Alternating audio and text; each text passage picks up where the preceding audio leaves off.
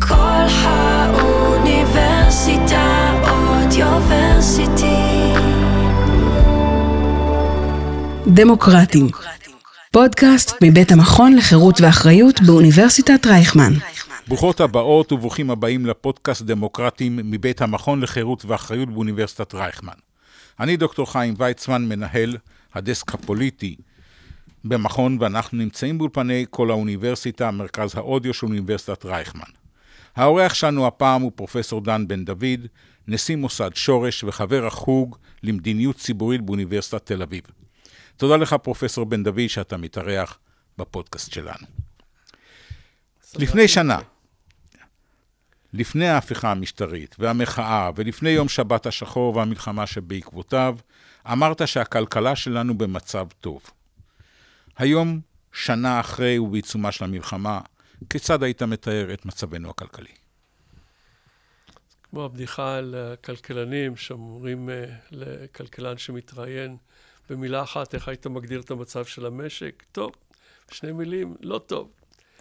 אז uh, זה בערך האנלוגיה כאן. Uh, יש לנו, יש לנו בעיה שהיא מתמשכת מתחילת השנה, אבל קיבלה קפיצת מדרגה עם, עם, עם, עם תחילת המלחמה. Uh, באופן כללי, הקטר של המשק זה ההייטק. Uh, זה רק עשרה אחוז מכוח העבודה אצלנו, אבל הם uh, מספקים חצי מהייצוא של מדינת ישראל. ורוב הגידול ברמת החיים שלנו uh, קשור לא מעט, או באופן ישיר, או במיוחד באופן עקיף, uh, למה שקורה שם. וזה סקטור שמאוד מאוד תלוי בהשקעות משאר העולם, בקניות וגם השקעות משאר העולם. זה, זה סקטור שהציל אותנו במשבר ב-2008-2009, המשבר העולמי, וגם בקוביד, בקורונה. יצאנו מהקורונה כמשק הרבה יותר מהר מרוב המדינות. הסקטור הזה, ללא קשר לישראל, התחיל לספוג מכה ב-2022 בעולם. אה, ואז אנחנו הוספנו למכה הזו את, את שלנו כאן. אה, ניסיון ההפיכה המשטרית של, ה, של הממשלה הזו למעשה גרם לאי ודאות אה, מאוד משמעותית משקית. עצירת השקעות בישראל מעבר לעצירה ש, שרואים בעולם מבחינת אחוזים, וגם כסף ש, שעזב את ישראל ו, וגרם לפיחותים וכך הלאה. אה, הבורסה שלנו, אה, או יותר נכון, הבורסות במדינות המפותחות פתחו פער מאוד גדול אה, לעומת הבורסה שלנו, עד אז הם הלכו ביחד. ואז התחלנו למעשה את הבעיה שאחר כך אנחנו בתוכה עכשיו. יש סקטור שהוא בצרה בעולם, הוא מתחיל להתאושש בעולם, לא אצלנו, ו... תלוי מאוד מה יקרה אחרי המלחמה הזו מבחינת האי-ודאות. אם אנחנו אה, נעשה אה, סדר ב, ברמה הלאומית אחרי המלחמה, זה מאוד ישפיע על היכולת של הסקטור הזה להוציא אותנו החוצה. עכשיו, לגופו של עניין, ישירות לשאלה שלך, על כל המהלך הזה אה, יש לנו מלחמה. המלחמה הזו אה, גורמת לכך שאזורים שלמים במדינת ישראל פשוט uh, חיים הרבה פחות אנשים ממה שחיו קודם. זה אומר שבין 100 ל-200 אלף, אף אחד לא יודע, וזו בעיה בפני עצמה, אנשים לא גרים במקומות שהם גרו. Uh, עוד איזה 300 ומשהו אלף מגויסים במילואים, אם כי המספרים האלה כנראה הולכים לקטון בקרוב. אבל גם מי שקשור לאותם מילואימניקים uh, במשפחות, גם כן לא עובד במשרה מלאה, לא יכול גם לעבוד, אם בכלל. אה, כך שאנחנו מדברים על מאות אלפי אנשים במדינת ישראל, שאו שלא עובדים או שבחצי כוח עובדים. זה פוגע ב, ביכולת הייצור, זה גם פוגע בקניות, בתצרוכת, אה, וזה, ואז זה פוגע במעגלים נוספים. אה, ככה שיש לנו כאן בעיה לא מבוטלת מיידית. היכולת שלנו לצאת ממנה תלוי מאוד במה שיקרה בגבול הצפוני ובשאר הגבולות, כלומר יש כאן יכולת גם uh, להיכנס לברוך עוד יותר גדול מבחינה uh, צבאית, וזה ישפיע כמובן עוד יותר לרעה למשק, נקווה שלא, ואז השאלה היא, מה המהירות שאנחנו יוצאים מהמשבר הנוכחי? אנשים יכולים לחזור לשגרה, לחזור לבתים, אם יש להם בכלל בתים, לחלק מהם אין. הקמת יישובים, וזה מביא אותנו גם לממשלה, שאם היא לא תפקדה אה, כמו שצריך לפני המלחמה, אה, אנחנו רואים את הביזיונות שיש כאן עכשיו. אה, וכל אה, מה שקשור ל... בעצם זה, זה כמו שבזמנו אה, אה, בן גוריון אמר שנילחם בספר הלבן כאילו אין נאצים, נילחם בנאצים כאילו אין ספר לבן. אז הנאצים עכשיו זה בעצם החמאס וכל מי שתוקף אותנו, והספר הלבן זה הממשלה של עצמנו לשם שינוי. זה לא משהו חיצוני, זה יש פה מל... ממשלה שנלחמת בנו. אה, שודדים פה את התקציב במקום אה, אה, לעזור למפונים, למתפנים, למאמץ המלחמתי. עוד נדבר על התקציב. אבל אומרים שהמלחמה עולה לנו ישירות בערך מיליארד, יותר ממיליארד שקל ליום. זאת אומרת, אנחנו כבר ביום ה-82 למלחמה, אנחנו כבר עכשיו, העלות הישירה היא יותר מ-100 מיליארד שקל, או, או באזור ה-100 מיליארד שקל, וזה, ולא רואים את הסוף. ואתה... אתה, איך אתה רואה את ההשפעה של זה, בנוסף לכל הדברים האחרים, על, על מצבנו הכלכלי ועל עתיד רמת החיים של הישראלים פה? רמת החיים הולכת להיפגע פה. השאלה היא בכמה, באיזה מידה היא תיפגע, אבל היא הולכת להיפגע כנראה לא מעט. אה, על פי הערכות של משרד האוצר, בגדול, בהערכה מאוד גסה, אה, העלות או התקציב יצטרך לעלות בכ-50 מיליארד שקל, והכנסות המדינה ממיסים ירדו בכ-50 מיליארד שקל, ככה שיהיה פה בור של כ-100 מיליארד שקל בשנה הקרובה. ש, ש, ש, כרגע לא רואים אה, איך אה, מטפלים בזה, אבל עוד יותר חמור, גם אין ממשלה שמעוניינת לטפל בזה. כרגע זה כאילו בוזזים את הקופה הקיימת, כדי שבוודאות הם לא יוכלו לקבל את הסכומים האלה בעתיד, אז, אז הם כנראה בוזזים כרגע. אה, הניהול כאן הוא, שערורייתי בלשון המעטה. אה, נצטרך אה, לגייס כסף לממן את, ה, את, ה, את מה שקורה אחר כך, מאיפה זה יבוא. כבר היום רק 20 אחוז מה, מה, מהאוכלוסייה הבוגרת אה, אה, מממנת למעלה מ-90 אחוז ממס ההכנסה בישראל.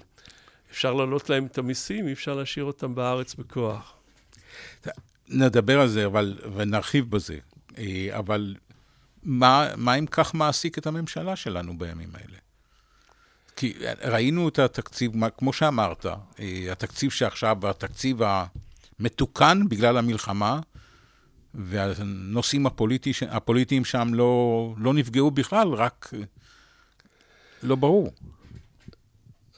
לי מאוד ברור, מה שמעסיק אותם זה להישאר בשלטון כמה שאפשר. אה, נתניהו באופן אישי גם להישאר מחוץ לכלא כמה שאפשר, לדחות את המשפט שלו.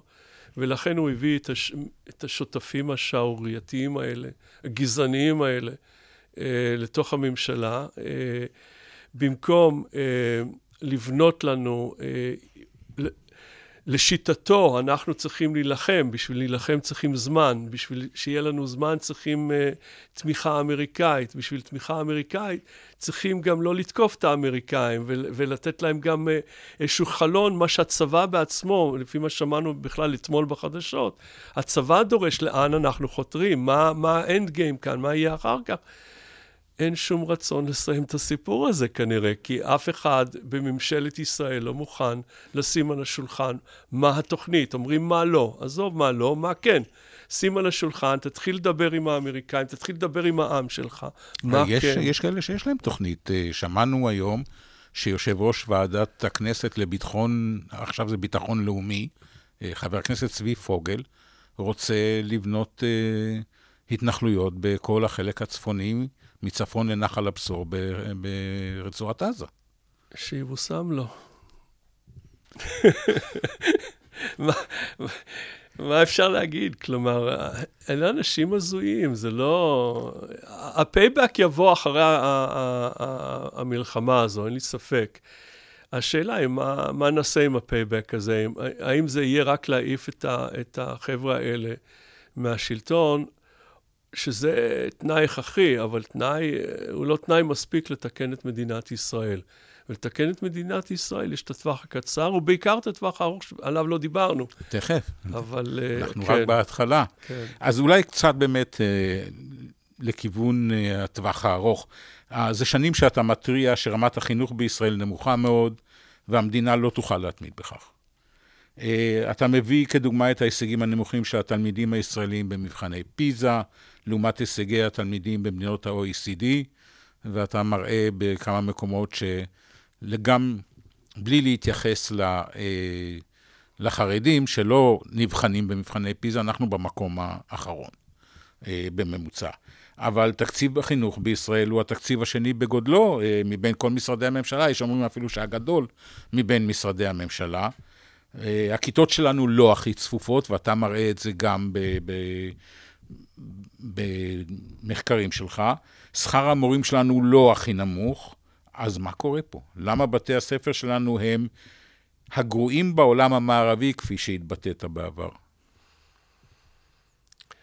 הסיבה שהם גרועים אה, נעוצה מכמה דברים, אז נעשה אולי טיפה סדר בעסק. התקציב של משרד החינוך עבר את משרד הביטחון לפני מספר שנים, הוא כנראה יחזור להיות מקום שני אחרי השנה הזו, אבל, אבל הוא מאוד מאוד גבוה. האם הוא מספיק? אה, הוא, אם מסתכלים על, על, על התקציב פר תלמיד ומנקים את זה ברמת החיים, הרי אף אחד מאיתנו גם לא מרוויח כמו במדינות העשירות, אז ברמת העיקרון התקציב כנראה מספיק. יכול להיות קצת יותר, יכול להיות קצת פחות, אבל, אבל זה לא הסיפור. אם מדברים על, על, אה, על עומס בכיתות, אז, אז uh, הכיתות יחסית בישראל כן עמוסות, אבל, וזה אבל גדול, כיתה עמוסה זה מספר התלמידים הממוצע בכיתה. מספר התלמידים הממוצע פר מורה, שווה ערך משרה מלאה, הוא דווקא שווה לממוצע של ה-OECD בבתי הספר היסודיים, או אפילו נמוך בבתי ספר על-יסודיים. כלומר, אנחנו מממנים מספיק מורים, אז למה הכיתות עמוסות? זו, זו כבר בעיה של ניהול. Uh, לגבי uh, פן אחר, של, של הסיפור הזה, אה, העומס, סליחה, רמת המורים. יש לנו בעיה מאוד חמורה באיך אנחנו בוחרים מורים, מכשירים אותם ומתגמלים אותם. ונגעת בתגמול, אבל זה מתחיל עוד ב, ב, ב, ברמה של מי, מי בוחר בכלל להיות מורה בישראל. אז ברור שיש יוצאים מן הכלל שהם מעולים, שמתוך שליחות הולכים להיות מורים, יכלו לעשות הכל. אז זו לא אמרה גורפת על כל המורים בישראל, חשוב להדגיש את זה. ויחד עם זה, אה, הרמה של המורים בישראל באוריינות קריאה או באוריינות מתמטית בהשוואה למורים בכל המדינות המפותחות היא בתחתית. הם יודעים הכי פחות מהמורים ב... במדינות המפותחות. ו, ו, ולכן זה לא מפתיע שככה גם אה, אה, החומר שהם מעבירים, הם פשוט לא יודעים את החומר ברמה גבוהה, הרבה מהם לא יודעים את החומר. אה, מה שמביא אותנו לשאלה של כסף, האם אנחנו אולי לא משלמים מספיק למורים? אז uh, באופן כללי, משכורת של מורים בישראל, משכורת חודשית, היא נמוכה יחסית לממוצע של ה-OECD.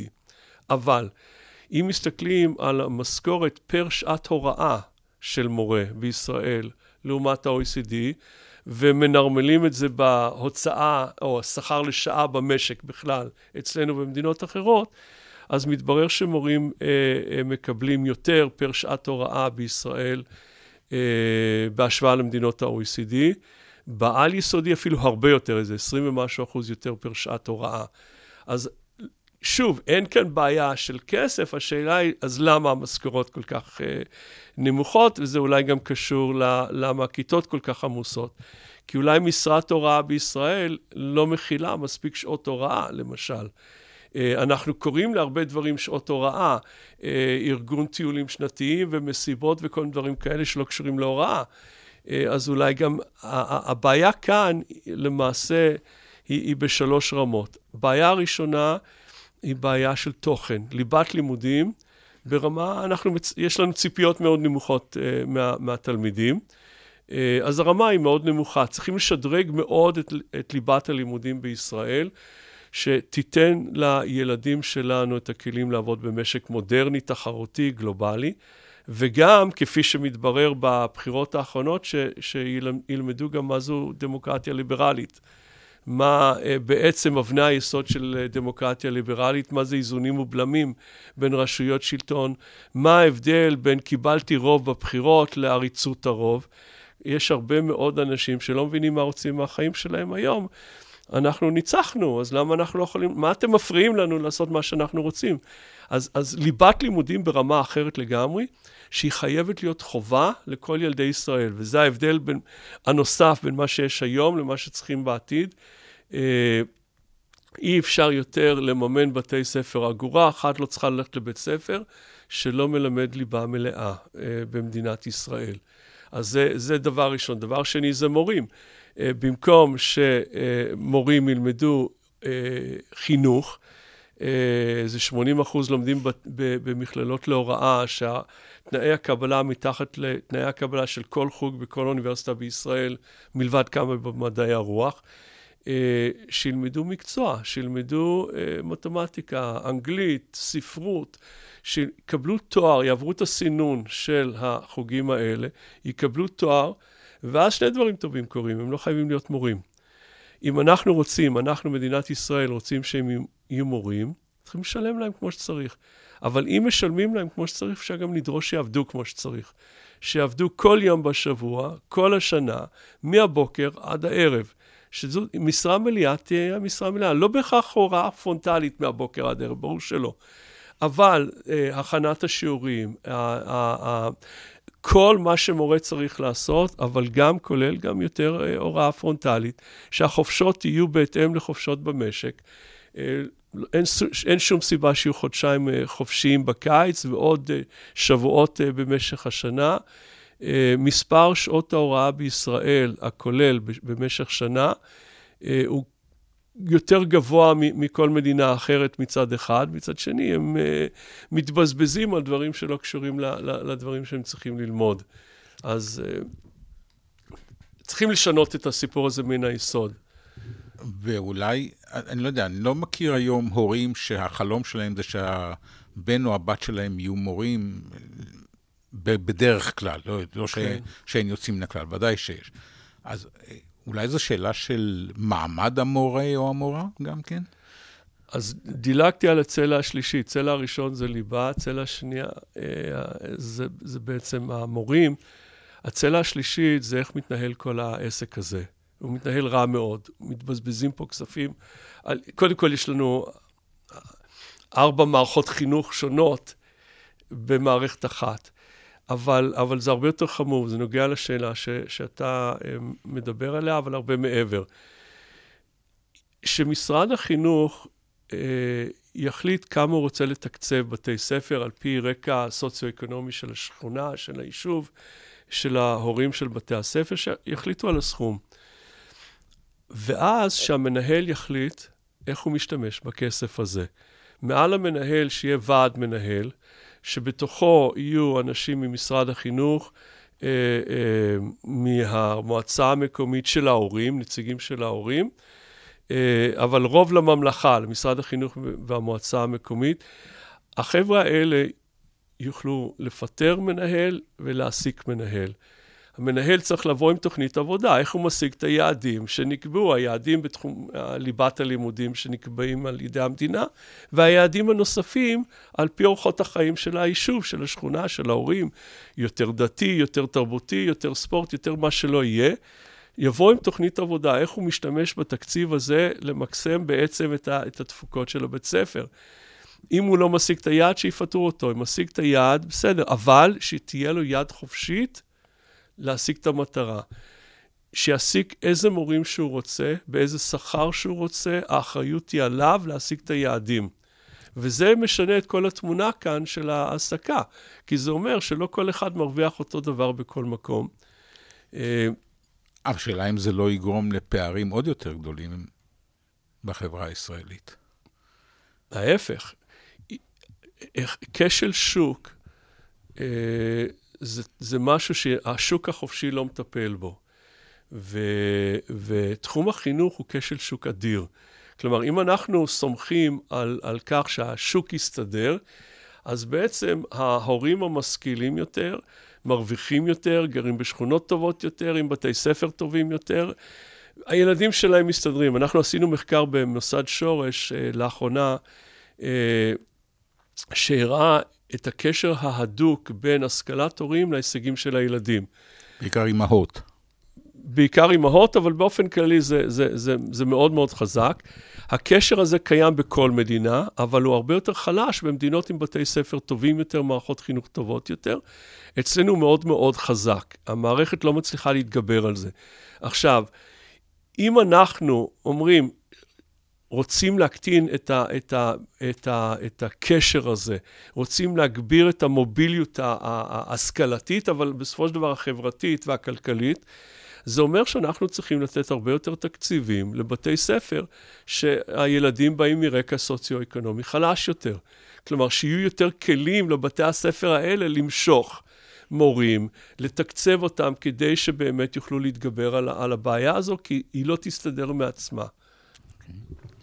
אה, אתה גורס שבעתיד החלוקה שביטא הנשיא ריבלין בנאום ארבעת השבטים, כלומר חילונים, דתיים, חרדים, ערבים, אתה אומר שהיא לא תהיה רלוונטית בעתיד. מה שיהיה רלוונטי זה איזה שיעור מכלל האוכלוסייה יהיו משכילים ויוכלו להתמודד במשק מודרני.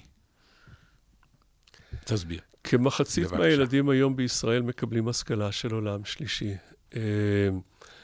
אם אנחנו מסתכלים על, על כיתה א', למשל, 22 אה, אחוז היום הם ילדים דוברי ערבית. ההישגים שלהם בתחומי היסוד, מתמטיקה, מדע וקריאה, במבחנים הבינלאומיים, ההישגים שלהם מתחת להרבה מאוד מדינות אה, אה, אה, עולם שלישי. למעשה, בפיזה האחרון, שהתפרסם רק לפני שבועיים, משהו כזה, כן. אה, דוברי הערבית בישראל נמצאים מתחת למדינות ערביות. אה, לא כל המדינות הערביות, אבל חלק, אה, הם בערך באמצע של המדינות הערביות שהשתתפו במבחן הפיזה האחרון. למרות שהם בתוך מדינת עולם ראשון, אוקיי? אז, אז זה בערך בין חמישית לרבע מהילדים דוברי ערבית. ואז יש את החרדים, גם כן 22 אחוז בכיתה א' בשנה האחרונה. אה, אז מחצית מהילדים האלה, הבנות, מקבלות אה, לימודי ליבה, הם אפילו אה, הצליחו לא רע במבחני הפיזה האחרונים. הבנים, כלום. כלומר, הם לומדים ליבה מאוד מאוד חלקית עד כיתה ח', ואפילו זה נעלם אחר כך. הם כמובן לא נבחנים בשום דבר כדי שאף אחד לא יוכל לדעת מה הרמה שלהם. אבל זו, זו אוכלוסייה שגדלה מאוד מהר. אני חוזר לעניין הדמוגרפי עוד שנייה. ואז יש לנו פריפריה גיאוגרפית, אה, פריפריה חברתית בתוך המערכת הממלכתית-דתית או הממלכתית, אה, ככה שהחצי הזה שמקבל השכלה של עולם שלישי שייך גם לחלקי האוכלוסייה שגדלים הכי מהר. ושהם יגדלו, הם יהיו חצי מהבוגרים, ובסופו של דבר גם רוב הבוגרים, והם לא יכלו להחזיק משק של עולם ראשון. בלי משק של עולם ראשון, אין אה, לא מערכת בריאות של עולם ראשון, לא מערכת רווחה של עולם ראשון, וגם לא צבא של עולם ראשון. זה הופך להיות סיכון קיומי. לכן זה לא משהו שאנחנו בכלל יכולים להעלות על הדעת ש, ש, שיוכל להיות אה, אה, בעתיד. ו, ורק לסבר את האוזן, מבחינת אה, פריון ילודה בישראל, רוב האוכלוסייה עם פריון ילודה של אה, עד שניים וחצי ילדים למשפחה. Uh, היהודים החילונים, הערבים הנוצרים, הדרוזים זה שני ילדים במשפחה. יהודים מסורתיים, 2.4, 2.5, משהו כזה. אצל המוסלמים בארץ, שהיו להם שישה ילדים לפני 40 שנה, כמו החרדים, uh, זה בנפילה חופשית ב-20 השנים האחרונות, מתקרב כבר לשלושה ילדים במשפחה, אבל עדיין 50 אחוז יותר מאשר uh, הקבוצות האחרות שמניתי. ואז יש את החרדים. החרדים, שלא היו באף ממשלה עד 1977, מאז הם הפכו להיות לשון המאזניים, שימין לא יצטרך לשבת עם שמאל, שמאל לא יצטרך לשבת עם ימין. אה, תמורת מחיר קטן, תמשכנו את העתיד של מדינת ישראל לטובת uh, uh, הכוח הפוליטי בהווה. מה זה למשכן? תשפכו עלינו כסף בכמויות, ותמנעו, אל תיגעו בבתי הספר שלנו, אל תתקרבו בכלל לבתי הספר. בעשור אחד, בשנות ה-80 בלבד, פריון הילודה אצל החרדים גדל משישה לשבעה ילדים. אצל כל האחרים זה יורד, אצלם זה גדל. בעשור הבא זה כבר עלה מעל שבעה ילדים, 7.4, משהו כזה. באינתיפאדה, שהיינו במשבר מאוד מאוד קשה, הממשלה הייתה צריכה לקצץ בכל התחומים, בין השאר בתמיכות. מי שעשה את זה, אגב, הוא ראש ממשלה היום, נתניהו.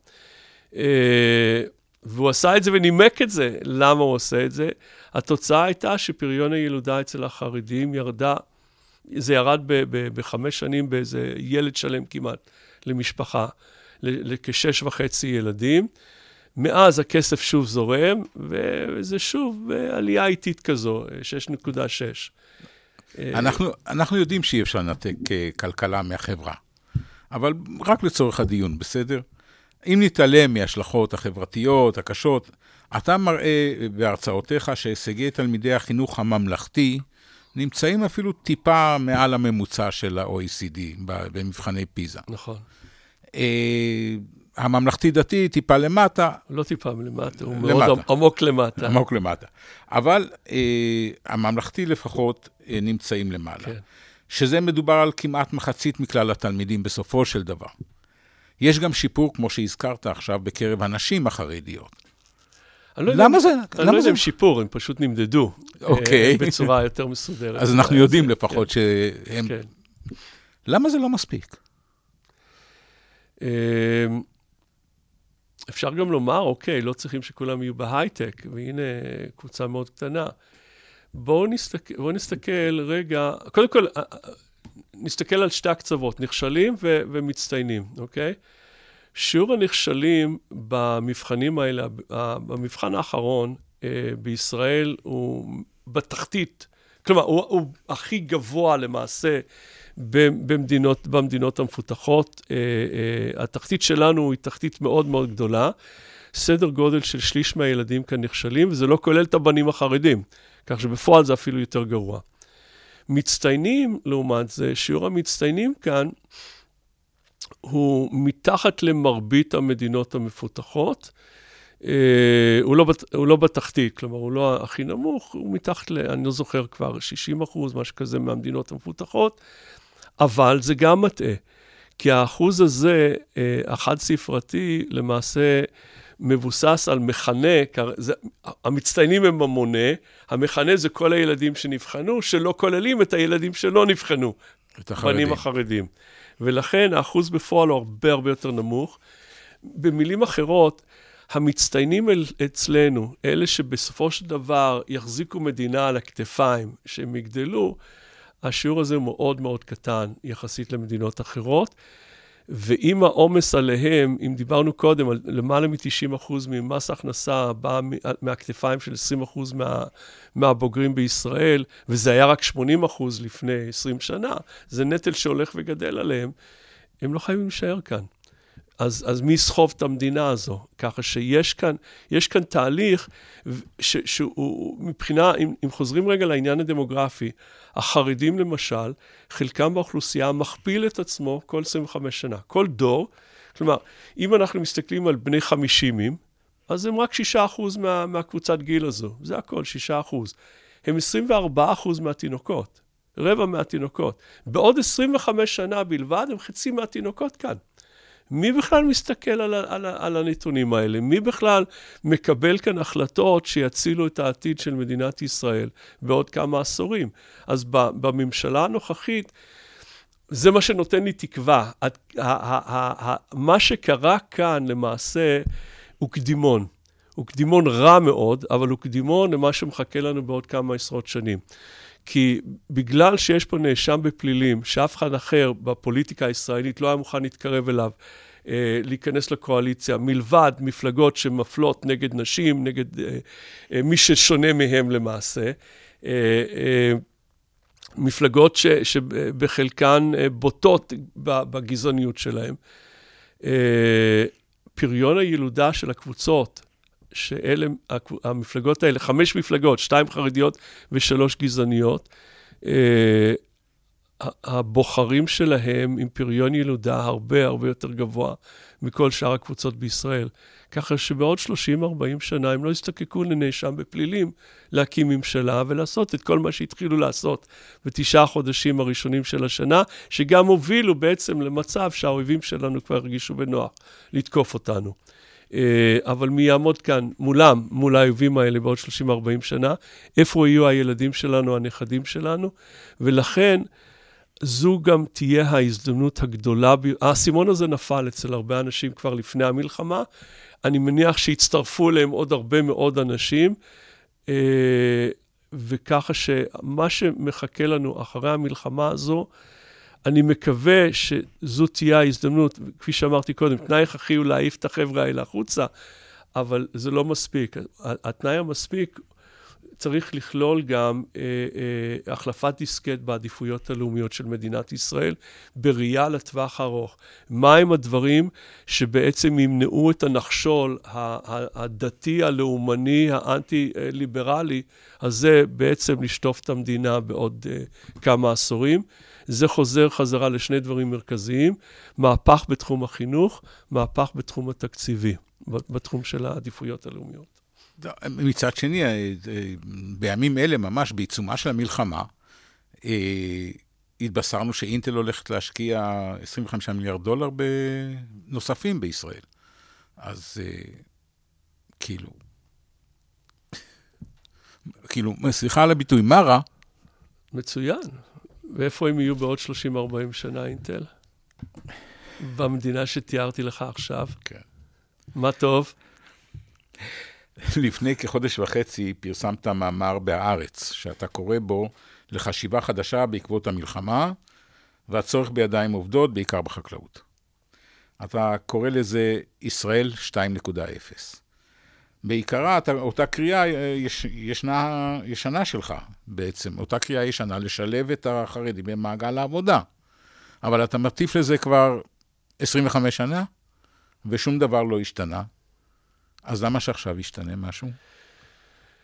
התשעה חודשים הראשונים של השנה הזו היו הפרומו, המלחמה בעצם סינדלה את, ה, את הפרומו הזה בתודעה הישראלית. אנחנו ככה לא יכולים להמשיך. זה לא שאנחנו, אה, אה, השאלה היא לא, אפילו לא האם אנחנו יכולים לתמוך באורח חיים של אי עבודה. אנחנו זקוקים לאנשים האלה. אנחנו זקוקים להם שהם יהיו רופאים, שיהיו מהנדסים, שיהיו חיילים. אנחנו זקוקים לאנשים האלה, אנחנו לא יכולים להסתדר בלעדם. כל הנטל הזה לא יכול ליפול על, על הידיים של, של שאר החברה הישראלית. המאמר הספציפי הזה היה פשוט אה, אה, דוגמה לאיך ישראל 2.0 צריכה להיראות. אה, אנחנו היום במצב מאוד קשה, בלי עובדים זרים, בלי אה, אה, פלסטינאים. מי, מי הולך לקטיף? אז סטודנטים מתנדבים. ישראל היפה בעצם צצה ומטפלת בבעיה הזו כמה שאפשר, לא, לא מושלם כמובן, אבל, אבל זה גם לא פתרון ארוך טווח. אה, ואז באים כל החוכמולוגים מממשלת ישראל ואומרים, אוקיי, בואו נייבא עוד מאות אלפי, אה, עוד מאה שבעים אלף עובדים זרים, זה מה שניר ברקת אה, המליץ. משרד הכלכלה, נייבא 170 אלף עובדים זרים. עכשיו, תיקח רגע צעד אחד אחורה ותחשוב, במדינת ישראל, המוצפת באנשים חסרי השכלה, חסרי מיומנות, מאות אלפי אנשים כאלה קיימים במדינת ישראל, אתה עכשיו הולך להביא עוד כאלה? כלומר, זה שעשינו את זה עד היום, זה חלם. אבל, אבל כרגע, שאנחנו מסתכלים קדימה, למה שאנשים, במיוחד במלחמה, שאפשר לתת צו 8 לסטודנט, ולעצמאי ולכל אחד אחר, למה אי אפשר לתת צו 8 למישהו שיושב בכולל, שאנחנו מממנים אותו? הוא לא עושה כלום מלבד ללמוד uh, uh, את מה שהוא לומד בכולל. אבל סטודנטים גם לא עושים שום דבר מלבד להילחם ולהגן בגופם עלינו. למה שמאות אלפי בחורי ישיבות לא ילכו לשדות ויתחילו לקטוף? ויקטפו עד שאנחנו אומרים שלא צריכים אותם שם יותר, שאם זה לא מתאים להם, אחר כך שגם ילמדו מקצוע, ושילכו לעבוד, שישרתו בצבא, וזה חלק מהשינוי שאנחנו צריכים לקבל. והשינוי הזה, ולכן גם קראתי לזה ישראל 2.0, זה לא רק ללכת לעבוד וללמוד, זה גם לקבל את התובנה שאם אתם הולכים לשרת בצבא, הולכים להיות קצינות מעליכם, ייתנו לכם פקודות. אתם לא הולכים להיות בצבא של חרדים, אתם הולכים להיות בצבא של מדינה נאורה, ליברלית, ותתרגלו לזה. בצבא יהיו לכם מפקדות, בחיים האזרחיים יהיו לכם מנהלות, בלימודים יהיו לכם מורות. ככה זה נראה במדינה מתוקנת, מודרנית, ואם לא מתאים לכם, תמצאו לכם מדינה אחרת. כי אנחנו נשארים כאן, לא עוזבים לשום מקום, ואתם תצטרכו להתרגל למציאות, כי אחרת אנחנו לא מאמינים שום דבר יותר משלכם. אה, ובהצלחה עם זה, אם אנחנו לא מממנים. אוקיי, אה, ממש אה, בימים אלה, לפני יומיים, החליט הממונה על שוק ההון להרע את תנאי הביטוח הסיעודי של קופות החולים. אה, למה זה קורה, והאם זאת הכנרית שמבשרת את התמוטטות הביטחון הסוציאלי של האזרחים הוותיקים בישראל? אני לא מומחה לזה, אז אני מעדיף אה, אוקיי. לא להתייחס לנקודה הספציפית הזו. באופן כללי, מצב מערכת הבריאות בישראל הוא, הוא כמו בתחומים אחרים, הוא מוזנח לחלוטין. כלומר, כשאני מדבר על עדיפויות לאומיות, זה לא רק חינוך, אנחנו הזנחנו את תשתית הכבישים. היינו בעומס על הכבישים, כבישים בממוצע, אה, מספר כלי הרכב לקילומטר כביש כמו המדינות הקטנות באירופה לפני 50 שנה. היום אנחנו פי שלושה עם הרבה פחות מכוניות לנפש, הזנחנו את כל התשתיות האלה. תחום הבריאות הוא קלאסי. אנחנו מ-48' עד 1977, ממש רואים את זה בנתונים, לא, לא, לא צריכים פה אקונומטריקה גבוהה. מספר המיטות לנפש נשאר פחות או יותר יציב. מ-1977 הוא בנפילה חופשית, ככה שהצפיפות בבתי החולים בישראל מהגבוהות בעולם המפותח. מספר הרופאים אה, בישראל, שהיה יחסית גבוה, הוא בנפילה חופשית גם הוא, כי אנחנו לא מכשירים מספיק רופאים. מספר הרופאים החדשים, הבוגרי רפואה מדי שנה, יחסית לגודל האוכלוסייה בישראל, הוא הנמוך ב-OECD כבר שנים. אה, אה, אנחנו, אנחנו מסתכלים על מצב שבעצם לא רק שאנחנו מכשירים מעט מדי, אבל התנאים שאנחנו נותנים למי שעובד במערכת הזו הם כאלה ש... אנחנו רואים גידול מתמיד, 20 שנה כבר, מספר הרופאים הישראלים במדינות ה-OECD, יחסית לכל הרופאים בישראל, הולך וגדל כבר 20 שנה. הוא לא גבוה, הוא נמוך, אבל יש כאן מגמה שהיא היא, היא, היא מחברת את הרופאים למרצים באוניברסיטאות, להייטקיסטים. יש כאן בעיה שאם אנחנו לא נתעשת, היא תהיה הרבה יותר מהטיפול הסיעודי לזקנים. אם אתה תחפש נורוכירורג, לא תמצא במדינת ישראל. התור לקרדיולוג יהפוך להיות שנים. אה, אנחנו, אין, אין לנו הרבה אנשים כאלה. כל ההייטק, כל הרופאים וכל מי שמכשיר אותם באוניברסיטאות המחקר בישראל, סדר גודל של 400 אלף בני אדם. מדינה של עשרה מיליון. אבל מספיק שכמה אלפים מהבכירים בתחומים האלה יקומו ויעזבו בגלל שנמאס להם ממה שקורה כאן, ואלה האנשים ששומרים אותנו בעולם הראשון. לא נהיה יותר בעולם הראשון, וה, והדרך כלפי מטה פשוט uh, תקבל תאוצה. אה, אני רוצה רגע לחזור לקראת סיום mm-hmm. לדמוגרפיה ולחינוך. אה, לדבר על הצפיפות, אתה אה, גם מזכיר את זה במאמרים וכולי. אתה מראה שבעוד כמה עשורים ישראל תהיה אחת המדינות הצפופות בעולם, אם לא הצפופה שבהן. נדמה שהשווית אותנו לבנגלדש באחד המקומות. אה, ואתה טוען שגם כאן ההתמודדות היא במישור החינוכי להקטין, שזה מה שיקטין את הילודה. אבל אתה מראה בגרפים שמה שהקטין את ה... וגם אמרנו את זה, אמרת את זה כאן, אה, מה שהקטין את הילודה היה דווקא הנושא הכלכלי, הכלכלה ההתנהגותית. אז אתה רוצה לשלב את השניים, או... לכן אמרתי, שני הדברים המרכזיים שאנחנו נצטרך לשים עליהם דגש אחרי המלחמה, בממשלה שתקום, זה קודם כל מהפך בתחום החינוך, מהפך אבל גם בתחום העדיפויות הלאומיות, הכסף. שהכסף יתחיל לזרום לכיוונים ממלכתיים, יפסיק לזרום לכיוונים סקטוריאליים ואישיים. עכשיו, בהקשר של הדמוגרפיה, אה, אנחנו למעשה, מבחינת צפיפות אוכלוסין, מספר אנשים לקילומטר אה, ריבוע, אנחנו מקום שלישי היום ב-OECD. בעוד uh, שמונה שנים בלבד, אנחנו מקום ראשון. עד כדי כך מהר זה הולך להשתנות, ואז אנחנו עפים החוצה מה-OECD מבחינת הצפיפות. Uh, uh, אז בהמשך למה שאמרת, על פי התחזיות של האו"ם, תחזיות הדמוגרפיות של האו"ם ושל הלמ"ס מבחינת ישראל, בעוד 40 שנה, ב-41 שנה, ב-2065, אה, אנחנו נהיה בין עשר המדינות הכי צפופות בעולם, כאשר כל שאר המדינות במועדון האקסקלוסיבי הזה, מדינות עולם, עמוקות בעולם השלישי. כלומר, זה בנגלדש, זה רואנדה, זה, זה האיטי, לבנון, אה, אם אנחנו עוד רוצים, אה, מוצאים מודל לחיקוי נוסף כאן. האם זו חבורה שאנחנו רוצים להצטרף אליה? כי זה הכיוון עוד 40 שנה. זהו. כלומר,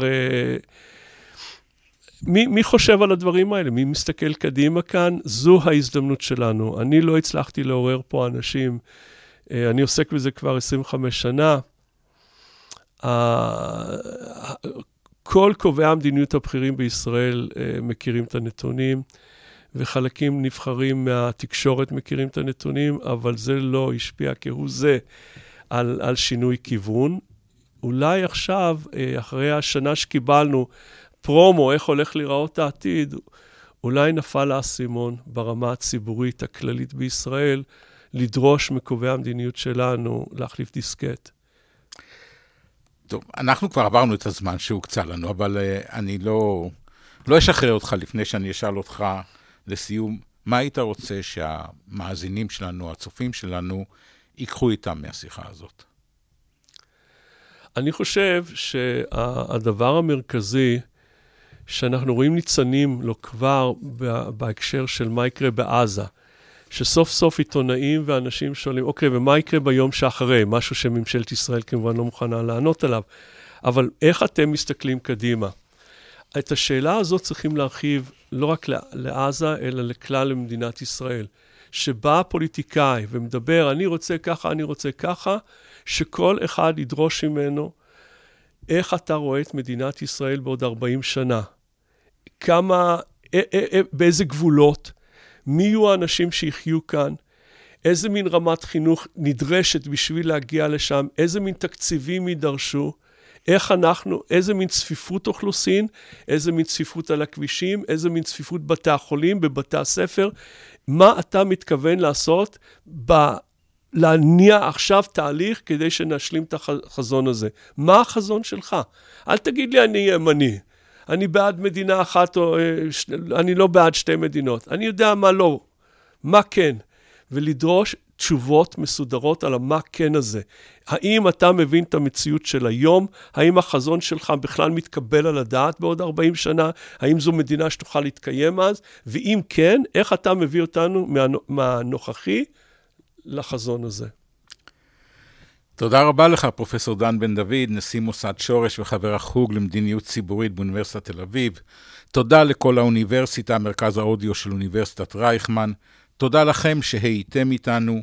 ניתן להאזין לפודקאסטים שלנו בכל האפליקציות האפשריות, ספוטיפיי, אפל, פודקאסט, יוטיוב, ובאתר המכון לחירות ואחריות. שמרו על עצמכם והיו טובים.